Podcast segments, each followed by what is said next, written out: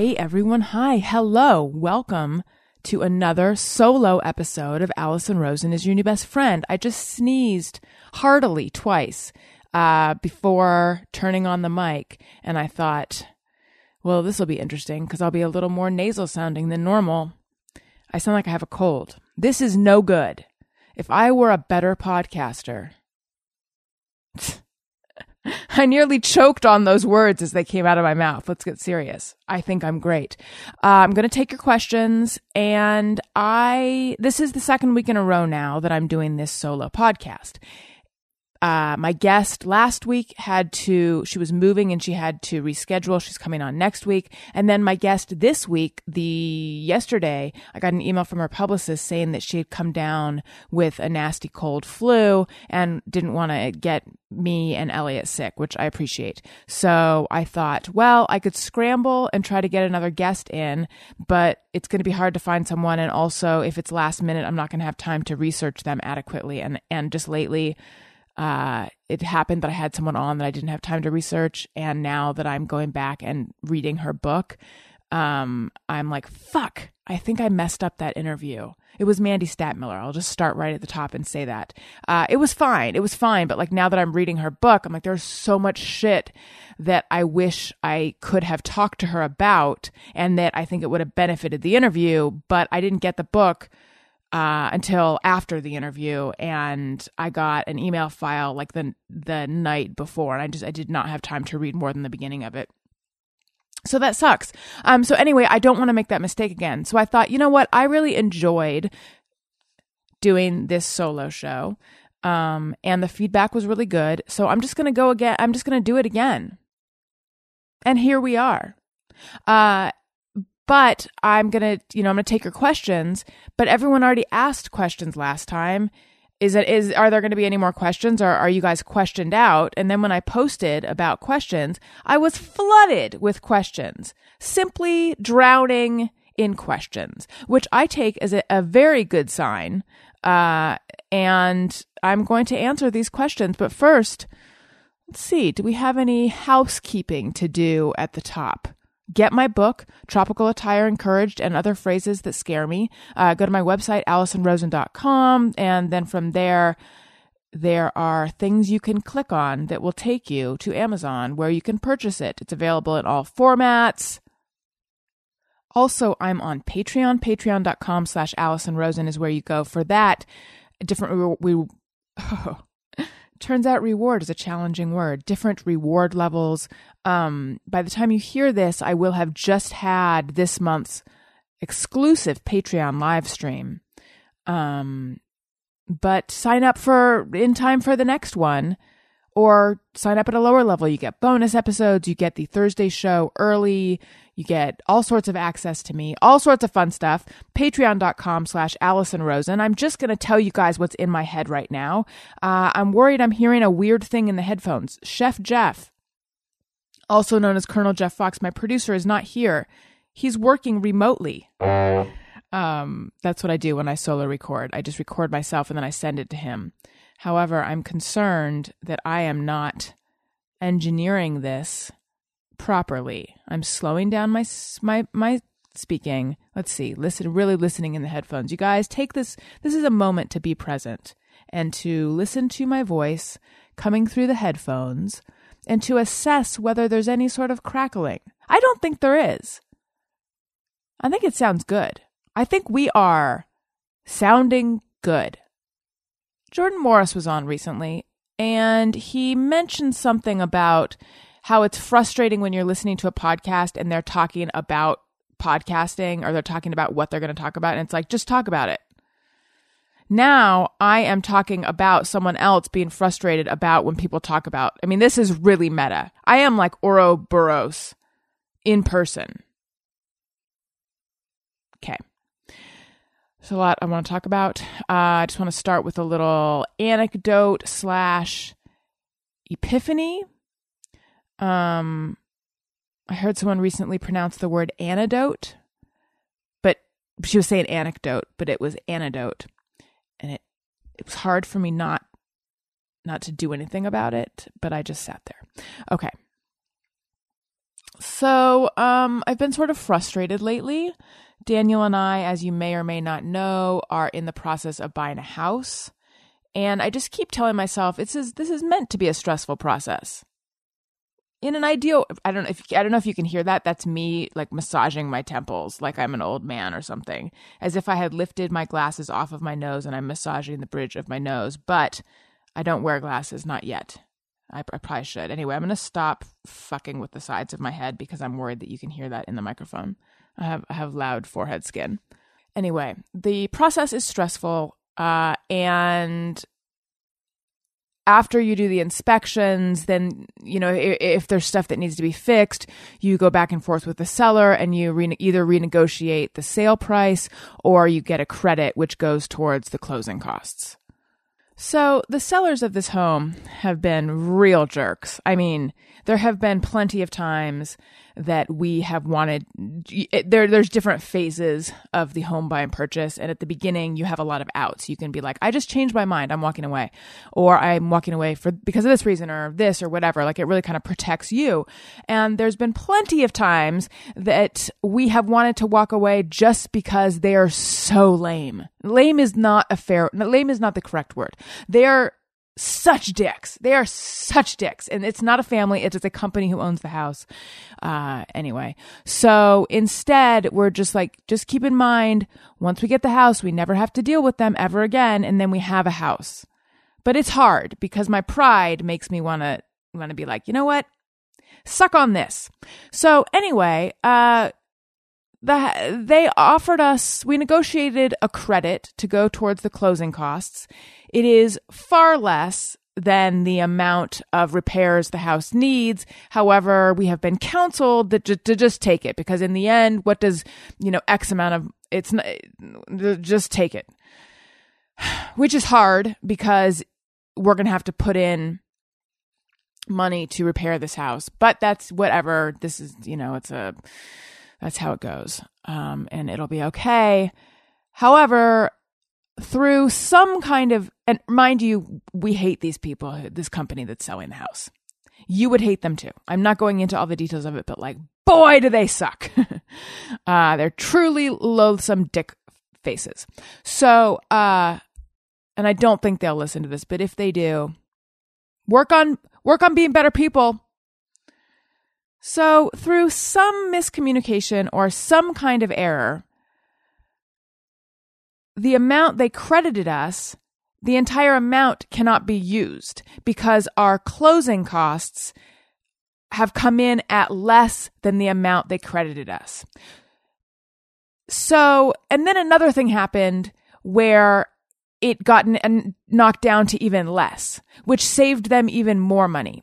So because the closing costs were a little bit reduced, the seller gets to walk away with even more of their money. We don't get to use it. Had this mistake not happened, we could have done, like, the numbers could have been done differently and we wouldn't have had to forfeit any of the money. And the idea of leaving a cent on the table is is driving me nuts because we're at the point where we may have to do more IVF. We suddenly have to buy a car and we're buying a house and that shit is expensive. So suddenly the idea of like, oh, it's just a few hundred, like it doesn't feel like there is no such thing as just, a, ah, I'm losing my shit. So, however, in the grand scheme of things, which I cannot get to, it doesn't really matter. It will be okay. It is not worth losing sleep over. But that is how, that is what is being told to me.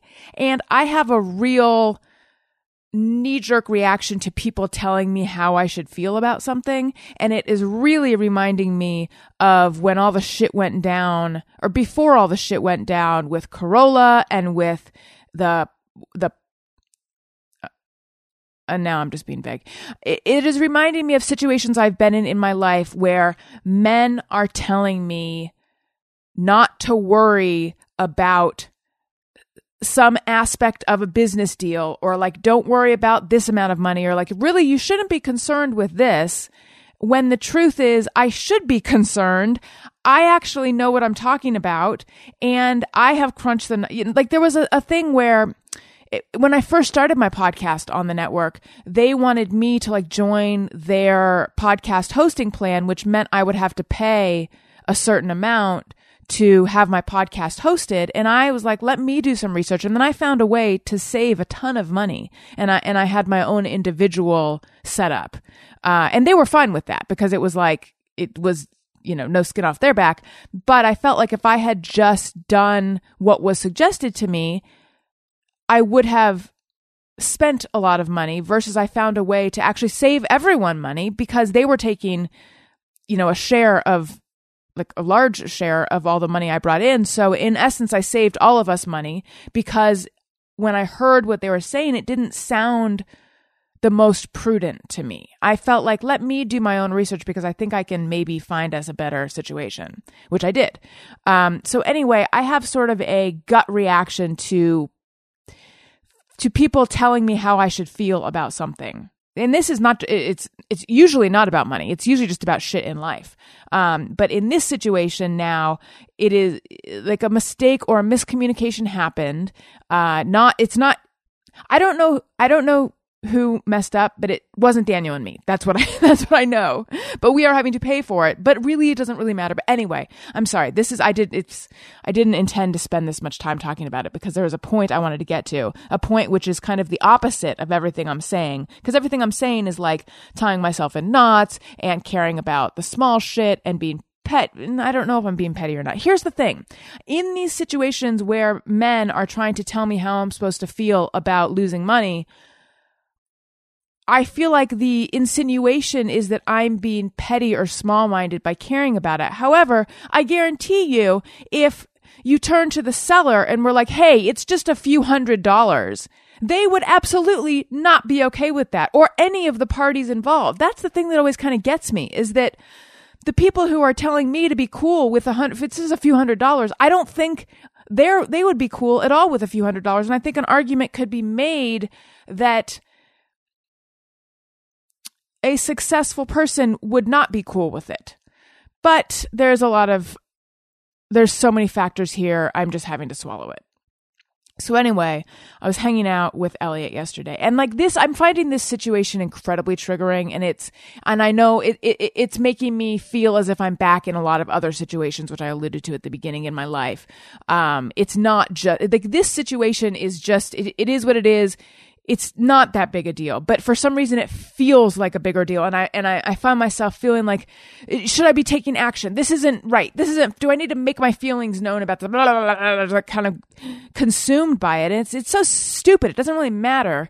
But anyway, I was hanging out with Elliot and he, of course, doesn't register any of this because he's 16 months old and he shouldn't. And everything in, you know, is, is silly and light to him. And he just kind of like, bop, bop. That's he, you know, he, he'll start talking. And it's like, blah, blah, you know, just like babbling. I feel like babbling is almost a condescending word because really it's, it's what he's saying, though it's not words. It feels more profound than babbling. But anyway, I just all of a sudden had this a couple words popped into my head, and the words were choose lightness. Like, here I am hanging out with my son, and I have a choice. I could be consumed by this shit, which is real, but at the same time, it's not, doesn't really, it doesn't really have a bearing. Like, when I'm on my deathbed, this is probably not going to be the thing I'm thinking about. And if it is, that's fucked up. Uh, it's not going to have that much of a bearing, you know, it's it's sort of neither here nor there. It's just a thing where I feel that I have my my my interests have not been protected and looked out for, and so I am kind of like I'm like tilting at windmills over it. And I mean I'm I'm going both ways about it because it is it is a few hundred dollars and that does matter. Uh, but it also it depends how you look at it. It also doesn't really matter that much. It's not worth it's not worth letting it consume me and especially when I'm hanging out with my son, because I could also just be silly with him and read books and play. And, and like I said, that th- these words, choose lightness popped into my head is like, it's a choice. It's a choice whether I'm going to be sucked into adult world the adult world of like finances and responsibility and and ego and uh, you know am i being mistreated and all that versus staying in this sort of childlike place of let's just play and let's just be happy and let's remember the good things in our life. And lately, um, being around him, I've had some like really, really kind of visceral memories of my own childhood of hanging out. And if my parents are listening, hi, you guys. Uh, I, uh, but what I'm about to say, I don't hold it against you. It's just a memory. Um, of hanging out with my mom and wishing she could just be more present. Like, just play with me. Just focus on me because she, her attention was often divided between like, you know, paying attention to, to my sister and me, but then like there's something she has to do at her desk. And then she's back, but then she's like, she's like, my mom is constantly in motion. It is very hard for her to just sit down and relax. Um, she's, there's always like a million things she has to do. And it's like, well, I don't, I don't even like, what are you even doing? I don't know that she knows, but, but she's doing some, there's like, there's just, she's got, and I relate to this because I have it too, like the endless to do list. And anytime you're idle, you could be doing something on your to do list. But as a kid, I was aware of that and I didn't like that. And I wished, like, just play with me, just be with me, mom. And I'm remembering that. So it, it's, I'm thankful that I'm remembering it because it's helping me to orient myself toward when I'm with Elliot, yes, I could be on my phone. Well, it's actually hard to be on my phone because he wants to play with my phone, but like I could be on my phone or I could be you know, I could wait until he's concentrating on something and then I could slip away and send an email. And by the way, I do all of these things. I do all of these things. I don't think I should.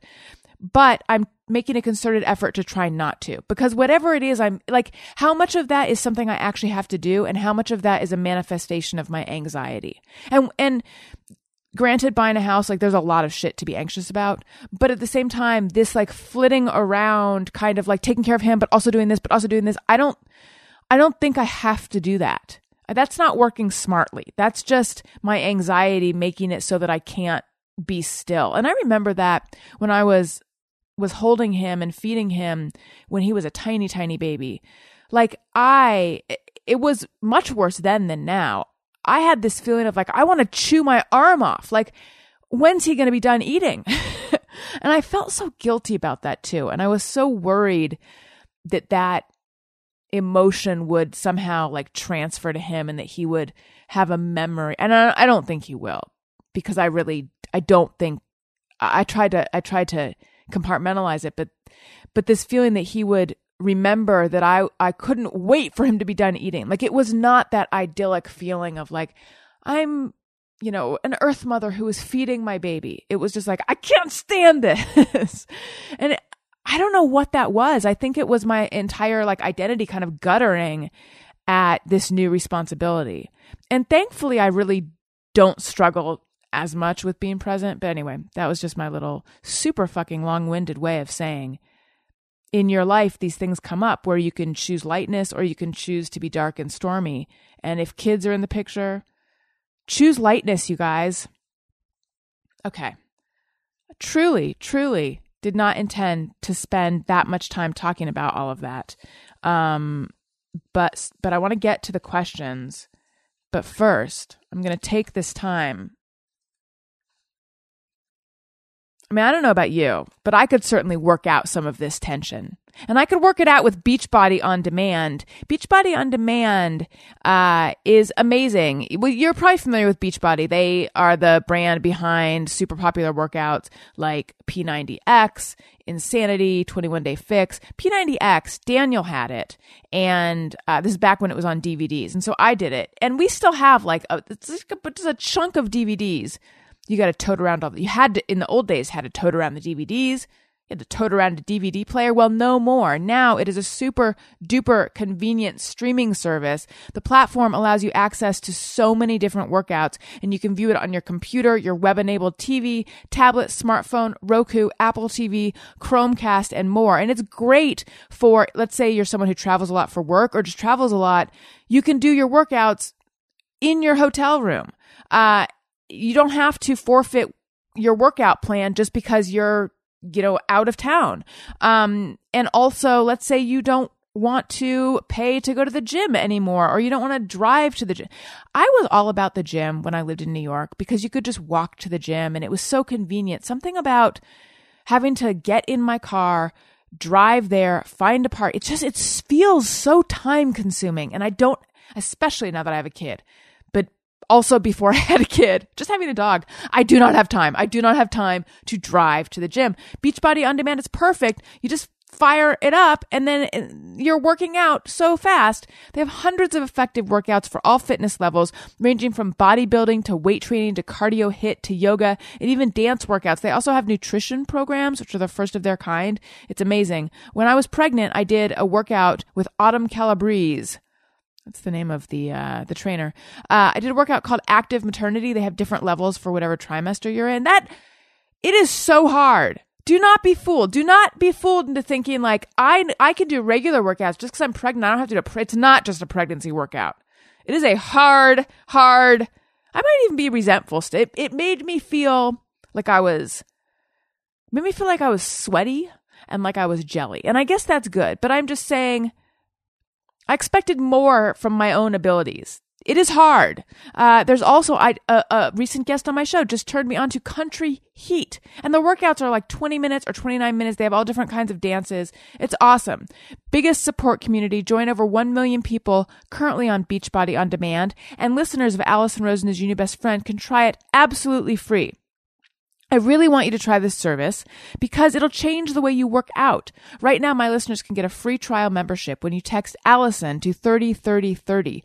You'll get full access to the entire platform for free, all the workouts, the nutrition information and support, totally free. Again, just text Alison to 303030. That's A L I S O N. Text that to 303030 and let me know what you think. Okay let's take some questions. People sent them in on Twitter and they put them on Instagram. They sent them by snail mail, but I'm not going to get them in time. Actually, I don't think they did. Uh, speaking of snail mail, there are two, no, there's three things I need to send right now.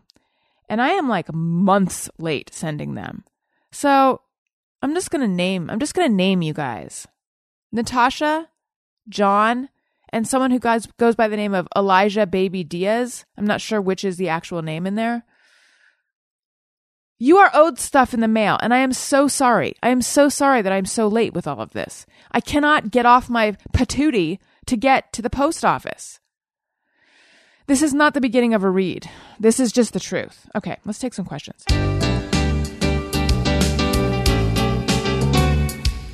When we ask, they send them in. They're wondering how you have been. So thanks so much for answering these questions from our fans. Rebecca Green says, What music do you listen to now? How has what you draw from your connection to music changed over the years? Uh, right now, I only have child's music stuck in my head. Um, there's a YouTube channel, I think it's called ChuChu TV, and it's got these weird, almost like almost CGI animated videos. It's and I looked it up. It's the third most subscribed channel on YouTube, and all and it's these weird nursery rhymes that I've never heard, like Johnny Johnny No Papa, and it's Johnny Johnny Yes Papa eating sugar No Papa telling lies No Papa open your mouth ha ha ha. Uh, and then it seems like it's going to be dark. Like, is is the father going to be mad that he clearly has sugar cubes in his mouth? But instead, the father just scoops him up, and then they laugh, and then the kid like winks at the camera or at the at the viewer, and then sneaks back in to eat more sugar. That kid Johnny loves sugar. But anyway, I had never heard this one, and there's some kind of accent going on, so I figured it was like Russian, Romanian, Scandinavian. It's Indian. That I would not have placed it. Anyway uh, we watch, it's just one kid's music, uh, animated music video after the next. I'm sure someone will tell me that it's not good for my kid to watch it, but he loves it. And I'm, I'm sort of entertained by it. Uh, and anyway, this is what's I just tapped my forehead with a ballpoint pen, so that's great. Um, there will be dots on my head. This is what is stuck in my head. And when that's not stuck in my head, then Elmo is stuck in my head, or one of his various toys that plays music is stuck in my head. And I'll be like grooving to a song, and then it'll occur to me that this is a children's song. And I don't even mean what would be considered like good children's music. Uh, the Sesame Street alphabet song I'm pretty into. Sesame Street does the alphabet. You could definitely do worse. So, anyway, that is uh that's kind of all I listen to. Belly has a new album, which I didn't even know about till Mike Henry. Shout out to Mike Henry asked what I thought about it. So then I went and I've been listening to that. I uh I haven't formed my opinion about it yet, but I do like Belly a lot. I also like Throwing Muses a lot. Uh, they are related. When I was young, music was a way to express all of that um darkness inside of me. Like I remember listening to Rage Against the Machine in traffic and thinking I can't I can't imagine someone who would want to listen to lilting classical music in traffic. Listening to Rage Against the Machine when I'm in stop and go traffic at least makes me feel like there's forward momentum, like something's happening. Um I similarly had I used to burn scented candles a lot my freshman year of college also other years of college, but more my freshman year. And in any book or anything that was in that dorm room smells like cherry and melon, which were a couple of my more odoriferous candles. But I remember sitting there doing homework, watching the candle burn, thinking, this makes me at least feel like something is happening. Something is is ticking down the time because apparently it wasn't me doing homework. that wasn't happening. But at least the candle is. That's weird. I don't have that at all anymore uh, with candles, and less so with music. Although there was a period of time where I noticed that the La La Land soundtrack, which I still enjoy quite a bit, um, made me feel happy. So I was putting that on a lot. Haley England says, How did Just Me or Everyone become a thing? Where did you find Trap Dog? I've been listening for years, love you, and drive for a living. So listening to all of your casts makes me so happy. Yeah, I call them casts, not pods. Well, first of all, I'm cool with calling them casts. So, Just Me or Everyone, the way that that came about, this is when I was doing the show as a streaming Ustream internet show. I was walking near my apartment in Brooklyn and a fire truck went by and and I was kind of far from my apartment, but I thought, "Oh shit, is it headed to my apartment? Is my apartment in flames? Did I leave my straightening iron plugged in?" etc. And then I realized every time I hear a fire truck go by, I have that same chain of thoughts. Does everyone or am I anxious and crazy? That is also, that could also be a subtitle for the show. Does everyone or am I anxious and crazy? But then I wondered, like, what are some things that may, that, that you do or that you wonder and you think, does everyone do this? And by the way, when I say things that you wonder, I don't mean like, this is gross. Does everyone think that? I mean, things that trigger those kind of thoughts because, tri- you know, having that chain of thoughts about the fire truck is not really doing something it's thinking something, but it's a, a series of thoughts that always happens from a certain stimulus. So I and it was actually I think Jenna Kim Jones was on one of those first episodes. Jenna and Corinne were there and I and Dustin and I had everyone bring in some of their Just Me or Everyone's. And I think this exists probably online somewhere.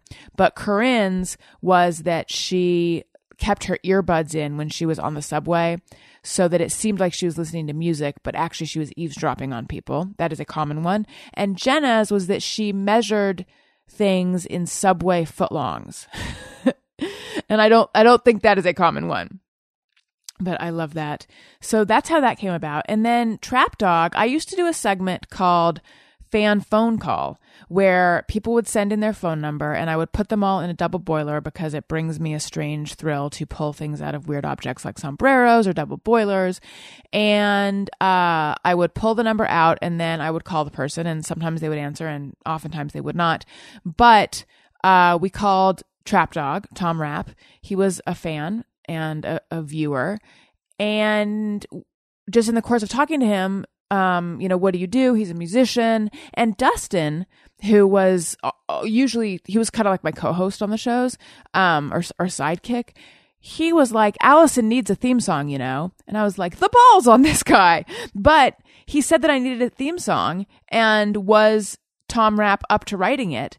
And he wrote it. I don't know if it was in the like within the same episode he emailed it or shortly after, but it was so fast and it was so exactly what I would have wanted my theme song to be. And that by the way, that's still the theme song. It was amazing. I had never felt that the what at the time like what I was the character what, what I wanted. I'd never had that experience and almost never had it again in terms of like uh, um oh my god, that is that far exceeds anything I could have imagined. I, I always have it with Trap Dog, but like in other areas of my life, I don't think I have.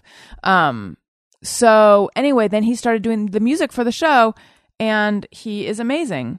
And in fact, someone asked if, if it's too late to bring back fan phone call because they haven't heard the jingle in a while. And yes, for this show, it is too late to bring it back. However, I think we could hear the jingle. And here it is.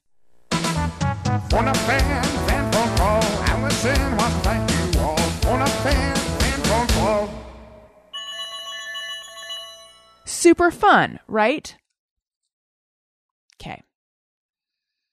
Jay Inslee says, What is something you do for yourself when you don't have to work or have alone time? A hobby or guilty pleasure? You can't pick sleeping. Sleeping really is what I do, though. sleeping or napping.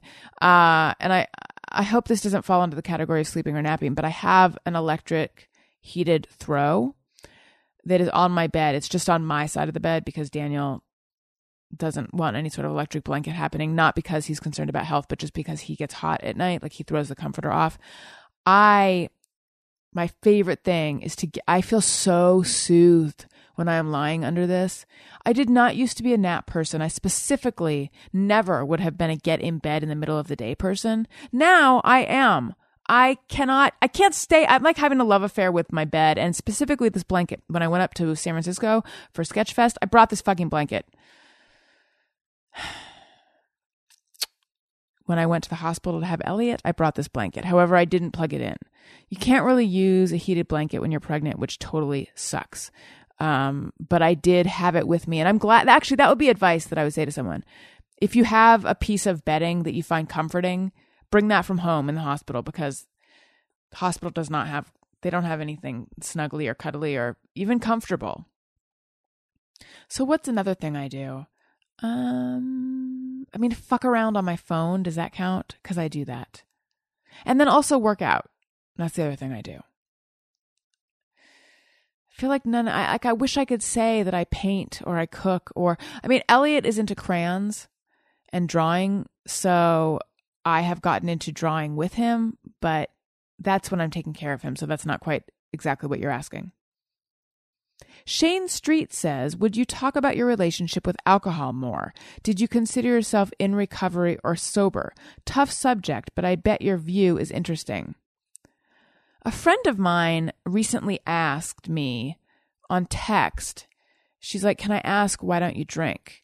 And I said, Yes, of course. And I wrote it all out. So I'm, I'm going to find that because I feel like it might have been more succinct. And as it turns out, maybe it wasn't it wasn't succinct. I don't know. Let's find out together. I need a pen sponsor because I just made a note with a ballpoint pen, and in the course of writing it, the ball the, the ballpoint pen like receded into the body of the pen, and that's not acceptable. So if there's a pen maker out there, send some pens. All right. Uh, so here's what I wrote. I used to drink, and when I lived in New York, I felt like it was getting out of control. I never truly felt like I had a true drinking problem per se, but every bad decision I was making at that time started with me having a few drinks, and then I'd text a guy I knew wasn't good for me, etc. Also, I was dabbling in drugs and felt really uncomfortable about that because I liked it way too much. So I felt like I was having a problem with self control, so I went to some 12 step meetings. Um, and then I said, uh, I like to get fucked up and kind of see where the night took me. And that's true. I thought that, like, when I watch the way someone who doesn't have a drinking problem drink, like Daniel, let's say, because he'll, you know, he'll have a drink. He doesn't fundamentally change. It doesn't give him license to act any differently. He doesn't act any differently.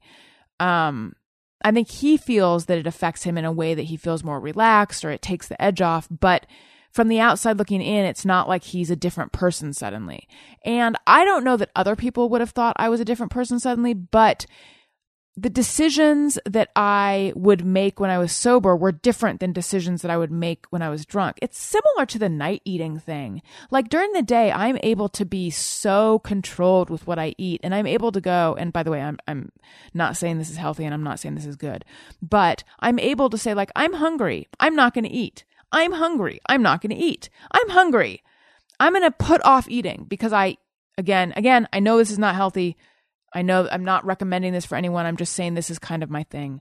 Um, I am going, you know, I, I, I pretty much eat dinner and I just maybe I graze a little bit during the day, but I, but I'm not even in tune with the hunger that I feel during the day. I oftentimes don't feel it. However, in the middle of the night, it's like, it's 2:30, I can't sleep. I'm going to have a snack. It's it's weird. I my nighttime eating follows the pattern of like what someone's daytime eating would be. I just don't have self control in the middle of the night. Like I'm not all the reasons that I don't want to eat during the day or that I would prefer to be controlled during the day in the middle of the night. It's like I don't have that. And that was it's like drinking brought that kind of into the day. And I don't even mean with food, although it did sometimes with food.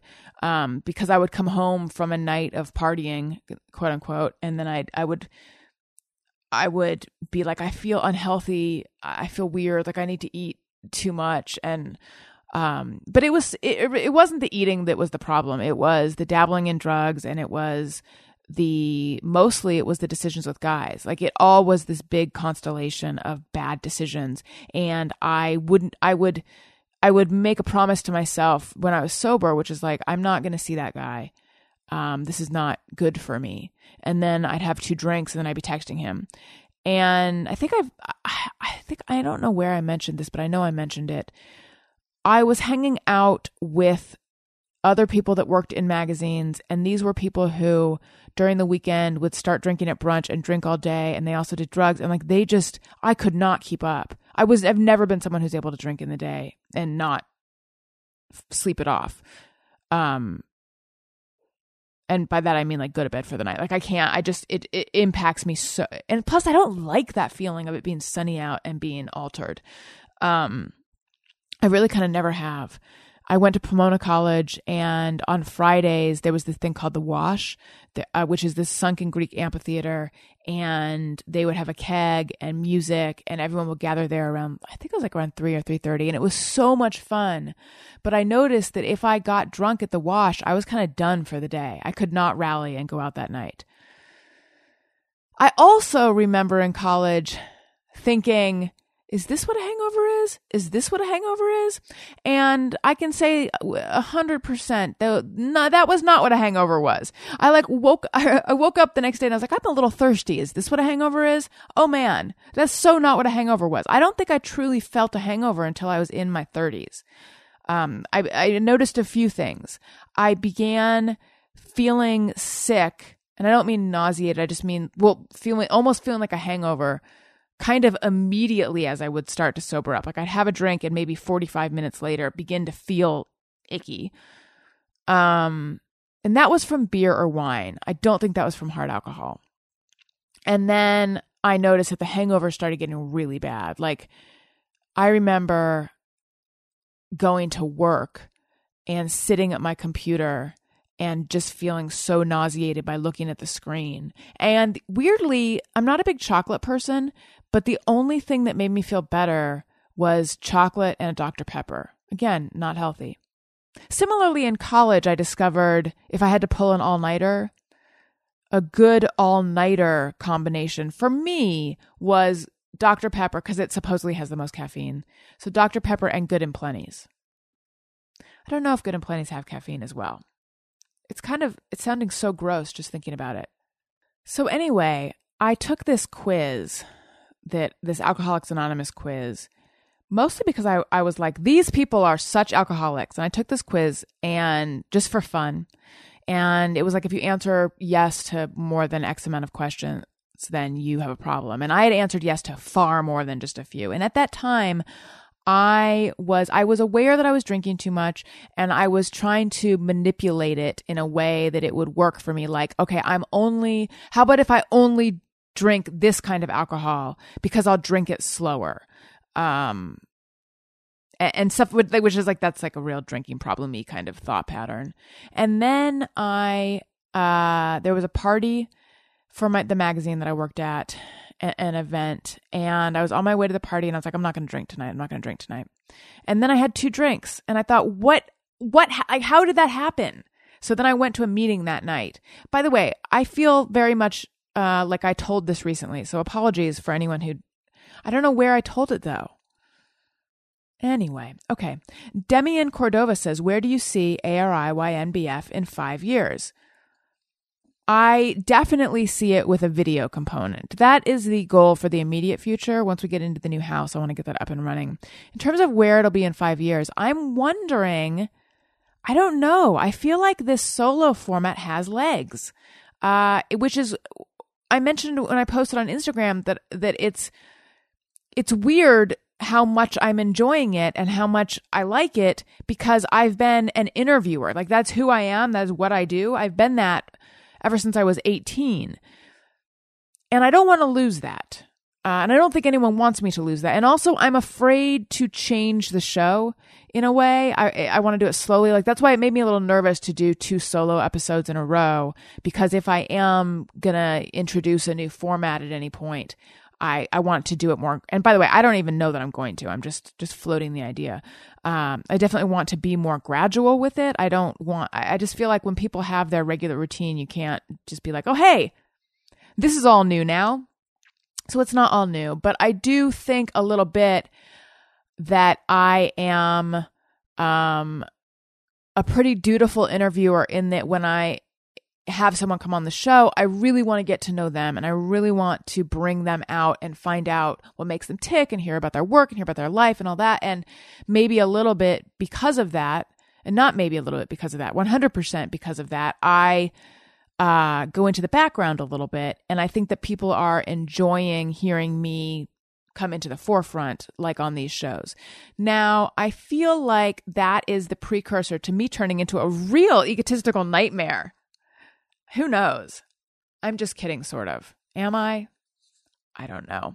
Uh, but you guys, buying products that are good for you doesn't have to be bad for your wallet. I want to talk to you about Brandless. You've heard me talk about Brandless. I effing love Brandless. I love their items. They have food, they have household, and they have beauty items. Just last night, I'm not even going to say what time. Just last night, I was eating their tomato basil spaghetti sauce. It is, I feel like oftentimes with the tomato basil spaghetti sauce, the label says tomato basil, but inside it's, you're just like, yeah, it tastes like tomatoes. Maybe there's a crushed tomato, maybe not. This is so basily. It is, it tastes so much like fresh basil.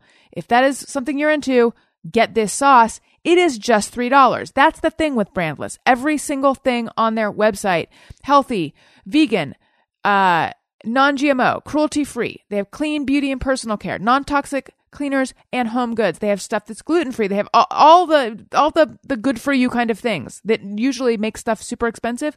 They have all that stuff. It is all just $3. I can't keep it in my head. I will look at the website. I'll be like, I want that body scrub. I bet it's expensive. Oh, it's just $3. I, I am repeatedly surprised when I see this just $3, even though that is their whole thing. they should be called brandless. We're just $3. And I would still be surprised because you're used to this stuff being marked up. There's like a sense memory of it being so marked up that when you look on the website, you're like, but how can, what? It just, it does not, it doesn't, what? You're making my brain short circuit. Anyway, uh, Brandless makes hundreds of better for you everyday essentials, including organic products, food, snacks, cleaning supplies, healthcare needs, office supplies, and more. I love the tomato basil sauce. I love the cheesy ducks. They're little cheddar duck shaped crackers. Elliot loved those too. Um, they have a really great hand lotion. It's bergamot. Uh, they have soap. They have, it's, it's all so good. And Brandless donates a meal with every purchase through their partnership with Feeding America. Start building your Brandless box today and get free shipping on your first order at brandless.com. Better everything for everyone, all $3. Brandless.com. Narrator says, Super weird question. Do you believe in fate? N- the short answer is no, except when it's convenient. I do here here's where it's going to get uh, a little murky. I believe in the power of the universe, which is like a kind of hippy dippy way of saying that, like, I believe that there's an energy to the universe. I believe that I don't I don't know how to put it because like I don't I don't believe in intelligent design. I don't believe in God. Um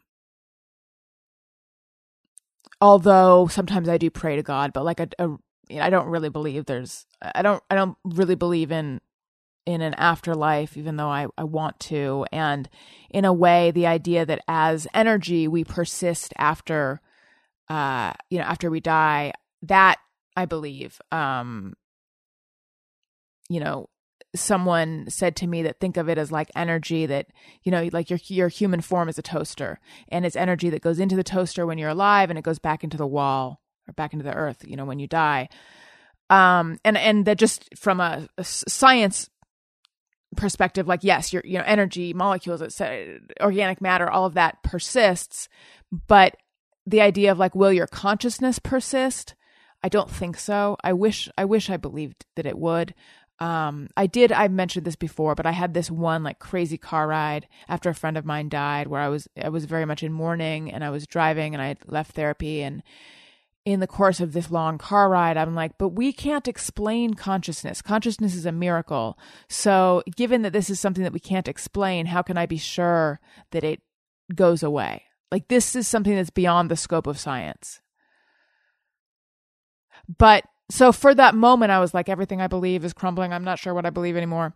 Um, I don't know. So I guess no, not in a true sense. I don't really believe in fate, but I also think that there's a limit to how much you can control in your life.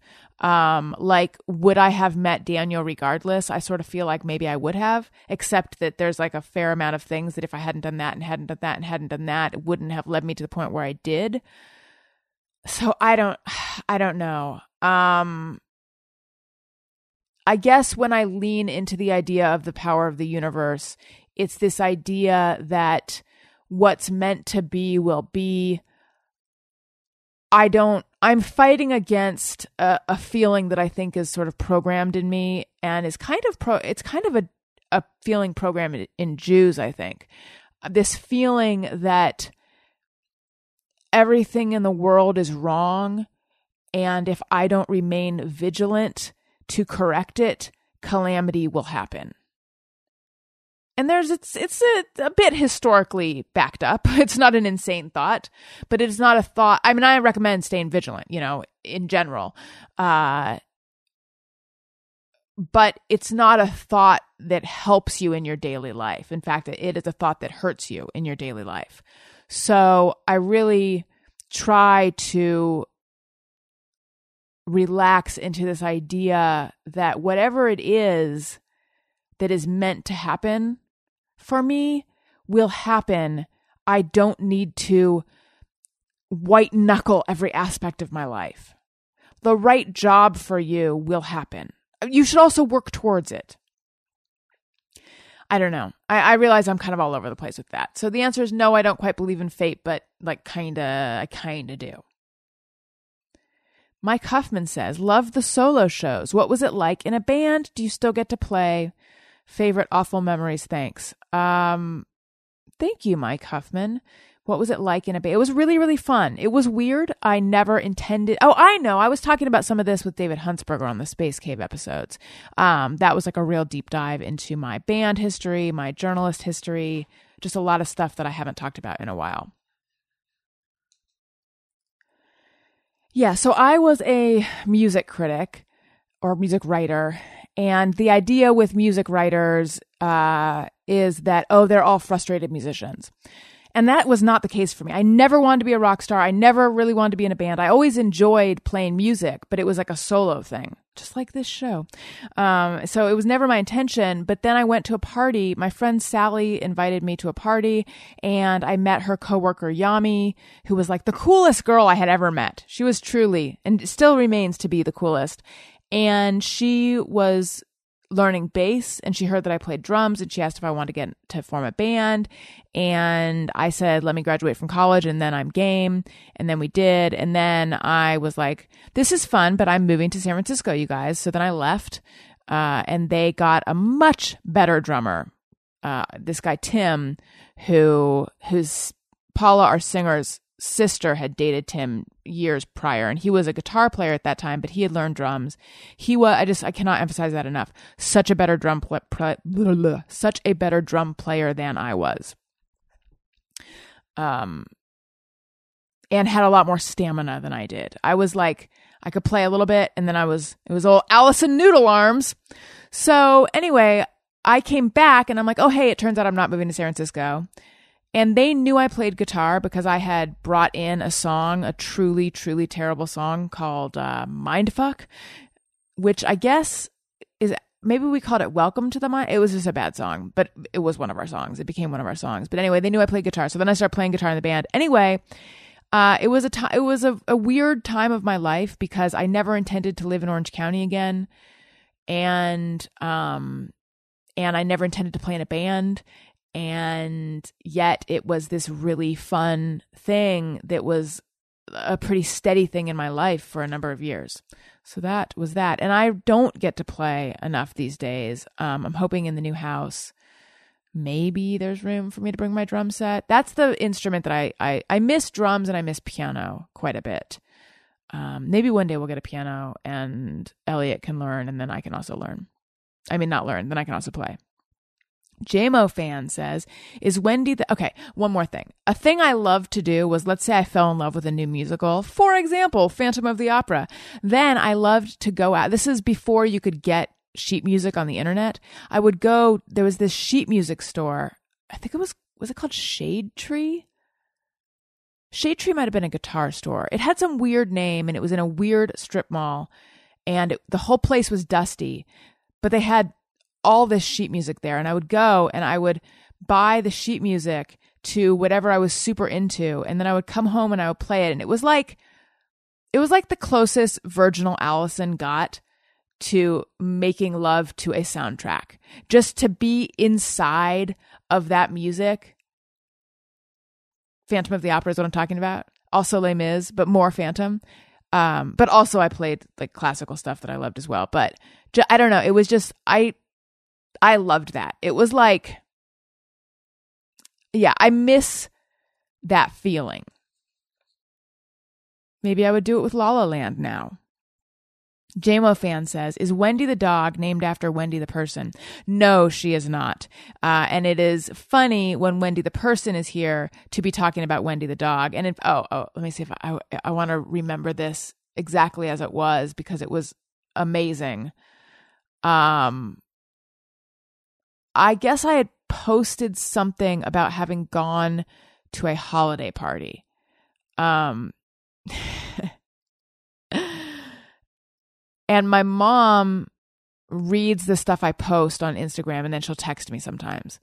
And so she texted and said, What party did you go to? And I said,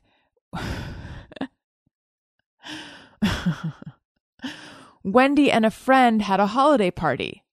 And then my, my mom said, Did you have it at your place? And I wrote back, Huh? And then I realized what she meant. And I said, No, I mean Wendy the human. And then she wrote, Oh, that makes so much more sense. But I love the idea that for a, a brief period of time, my mom thought that I was like, my mom's like, Oh, what party did you go to? And I said, Wendy the dog and her friend had a holiday party. Naturally, we would have hosted it at our place because Wendy, well, I mean, unless Wendy's friends owner wanted to have a party. Anyway, all sorts of fun like that. Ed Morris says, Have you ever considered letting your hair go back to its naturally curly state? All the time.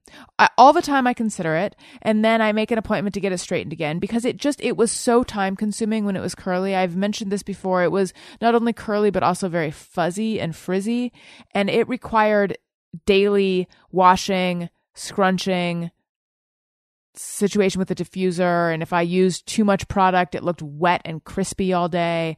Uh, it did it did look pretty when it came out right, but it was a, it's a real narrow target to hit. And then I'd wake up the next day and there'd be like a a big fuzz ball in the front of my hair and so I'd try to wet it or I'd try to curl it like around some kind of object. It just it frequently didn't look good. It's just it's having straightened hair, it's just a lot easier. Robert Jones says, If you don't like bras, how come you don't wear sundresses and tank tops? Because I don't like my arms more. Also, I'm not like there are people who can go braless and it's it's all good. I'm not really one of them. It, it's not a look that becomes me. It's a look that suits me, but it, I don't think it looks good. I wish it did on me. Kendra Santoro says, What's your advice for someone trying to start their own podcast? Uh, this is a question that came up at my book signing, and my answer was be honest and do research. And now that, might not answer your question exactly because you're saying advice for someone trying to start, but I would say in terms of your performance on the podcast, those are that's my advice. If this isn't answering your question, feel free to send me a follow up because I, I, I feel like maybe I'm not quite nailing this question. Um, but my advice for someone hosting a podcast would be be honest. Listeners want to hear authenticity. Um, at least I have to believe that because otherwise, what the fuck would I talk about? And if you're interviewing someone, do research because it'll help you if you don't know where to take the conversation next. Mary says, To what extent did you feel like you were super rad when you were actually playing in a band? Like to no extent, to zero extent. I did not I did not feel rad. I did not feel cool. I did not feel like a cool rocker chick. Um, I felt like a insecure fat blob. And then later, later though I didn't. Later I think I did. I sort of like more. I I I set. I, I lost some weight and I settled into my look. Uh, and I see pictures of my. And I also would wear this. Would wear my hair like half up, half down someone said it like in a B52's way, which was that was not my inspiration, but sure, I'll take it. Uh, and I also wore clip in blue hair extensions. That's how cool K E W L I was. Um, I kind of miss those extensions. Maybe I should bring them back. I think my hair is too long to wear them now, but they they added volume to my hair. Yeah, it was like a whole look. And I think it was a good look. And I look at pictures now and I'm like, "Oh, she is cool." that girl is cool, but I don't think I felt cool at the time. Mary also would like to know what would be a meal you would eat every single day if food every single day food if calories and or carbs didn't count. Snack chat. Snack chat. Bread and butter, no question. Where were we? Oh, oh, oh. Ladurée at the Grove. I don't know what's in their butter, maybe cheese, but it's it's it's especially good. Um but their bread is just toast, so, you know. Um yeah, bread and butter. I don't know if I could do fettuccine alfredo every day. I have not had that in years. But oh, and also Spaghetti Factory. I haven't been there in a long time. That might be like the Olive Garden of pasta, even though Olive Garden is the Olive Garden of pasta they had some kind of pasta situation. It was white and it had four different kinds of cheeses. I don't think it was just like quattro formaggi oh, or something. It had some other name. That was especially good. Again, it has been probably 20 years since I've had that, if not more. Um and I could go for some angel food cake, even though that's actually fairly it's not the most caloric cake. But I go for some angel food cake and praline pecan ice cream. Those would be my like, this doesn't count foods. I don't know if I could eat that every day, but I could try. Laura Kopp says, if you didn't work as a writer and host, what job would you want to have? Probably therapist. I think therapist. Sometimes I think maybe I could have been like an Erin Burnett style newscaster, but I didn't veer into hard news. So I'm going to go therapist. Lars says, which one is the friendliest doughboy? That's really hard to answer because they're both super friendly. So I can't answer it. But it's definitely Mitch or it's definitely Nick. Jason says, "Do you have any interest in writing full time? I feel like you would be a great fit at Ringer. There's many others too, but it is my favorite pop culture site. I'm going to have to check out Ringer." Yes, sometimes I think about how my life used to be when I was a full-time writer, and I miss doing features. Like I miss uh you know, go go spend time with this person and then write a cover story on them, or go to this concert and write what about the scene, or explore this scene, or just all of it. Like I miss sinking into something and experiencing it, and then finding a way to tell that story and finding a way to translate that experience to the reader. And I think you know, I have enough writing experience and enough contacts that how hard would it be to get those assignments again? I don't I don't know. I don't I think it would be easier for me than someone who doesn't have my past, let's say. But then, and this is probably me talking at myself out of something I want. Then I think, okay, well, let's say I got that assignment. How am I going to juggle that with taking care of Elliot? And so then I go, oh, what I'm doing now is the right thing for me to do. That's how that works in my head. Time Doctor TV says, as a society, would you rather colonize Mars or have a Jurassic Park? Well, if I'm looking out for the good of society, then I, I think we probably have to colonize Mars. But in terms of what sounds more fun to me, Jurassic Park. Fake David Lynch says, Not to be snarky, but living in Southern California, why do you need a seat warmer in a car? I expressed the luxury car item that I don't want to give up is the seat warmer. It's a fair question. I just, like with being in love with my heated blanket, I just, I just love heat. I just love it. Yeah, I find it very soothing. Uh, when I'm driving, I like to turn on the seat warmer, and then sometimes I, I feel like I'm going to barf because it's too warm that I don't love that feeling. But in general, I find it comforting and soothing. I think I'm in search of comfort and soothment. What is the noun for soothing? I meant it as a joke when I said soothment. And what is the noun for soothing? Oh, the noun is soothing. I'm in search of comfort and soothing. I feel like there should be a better word. Uh, yeah. And now I sort of want to chalk it up to endometriosis. Like I've got a lot of uh, discomfort inside all the time. And that is not untrue. But I don't think that's really what it is. I think I just think it's comfortable. Uh, Nick Wester PI says, other than your own, read any good books lately? Well, I mentioned it at the top of the show. I'm enjoying Mandy Stadtmiller's Unwifeable. It's very dishy and very juicy and uh it's like I don't know if I'd say it's the same because I don't remember this book that well, but I remember just like whipping through Pamela Des Barres' I'm with the band or Elvis and Me. I gotta I want to reread Elvis and Me because I loved that book when I read it. I wonder if I would still love it. It's no they're not Catcher in the Rye or Crying of Lot 49 or Imagining Argentina or like you know these books that that you could write infinite essays on. But it's like a pretty dishy page turny read and i find myself looking forward to the time that i can can return to the book and, and read it tuesday says bret easton ellis seems like a prick right i remember he was on the former employer's show and he ignored your interview question did not like I like that you did not like. Um, my memory of him is not that he was a prick, although if he ignored my question, what a dingus. I have a fairly positive memory of him. But maybe I'm not remembering correctly. I feel like I, I feel like he and I got on okay. You know what's funny is um I don't have a great I don't have like a positive feeling about Dennis Prager. Let me let me rephrase that. I'm not a fan of Dennis Prager's work or viewpoints.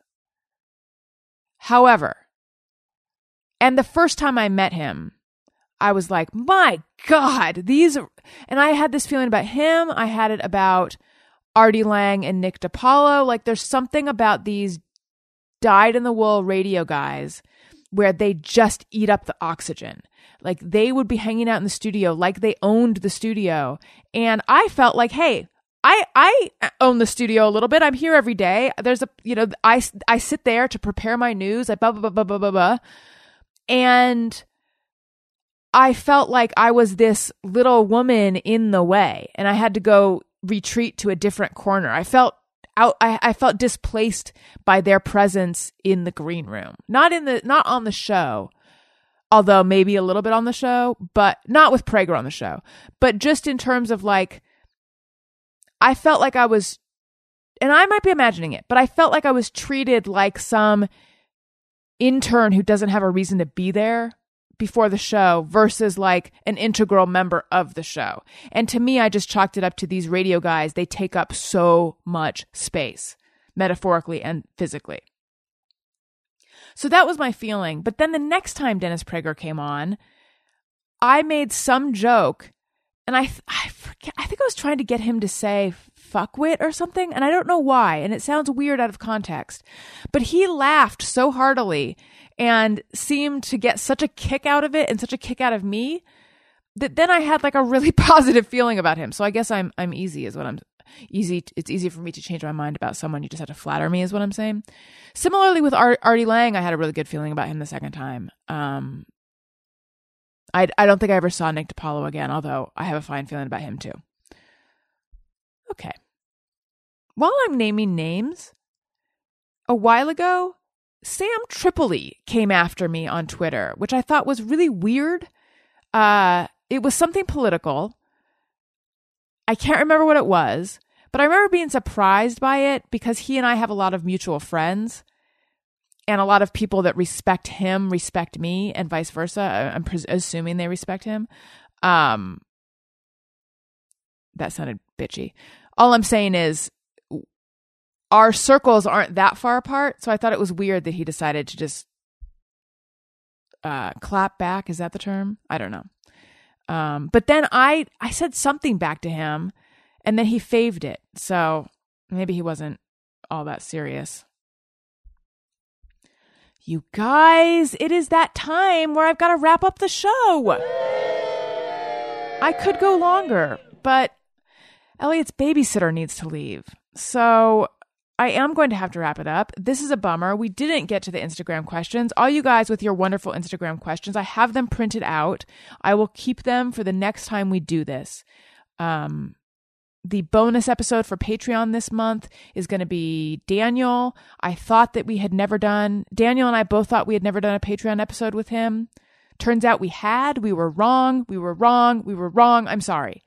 But we're still going to get a chance to check in with him Took me forever to book that interview.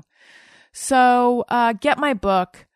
If you like what you're hearing, subscribe. iTunes.com slash Alison Rosen. Show my sponsors some love. Um, I always feel like there's shit I need to say at the end of the show and I forget what it is. I mean, I love you. That's that goes without saying. AlisonRosen.com is where you go for everything. You can find links to everything. We have t-shirts, ringtones, etc. Pins. Follow me on Twitter, Alison Rosen.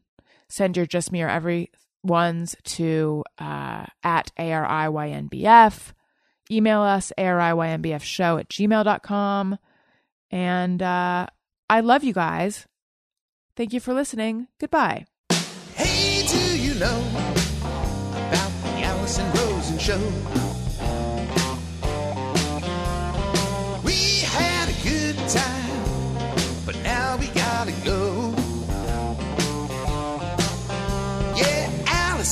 Rosie.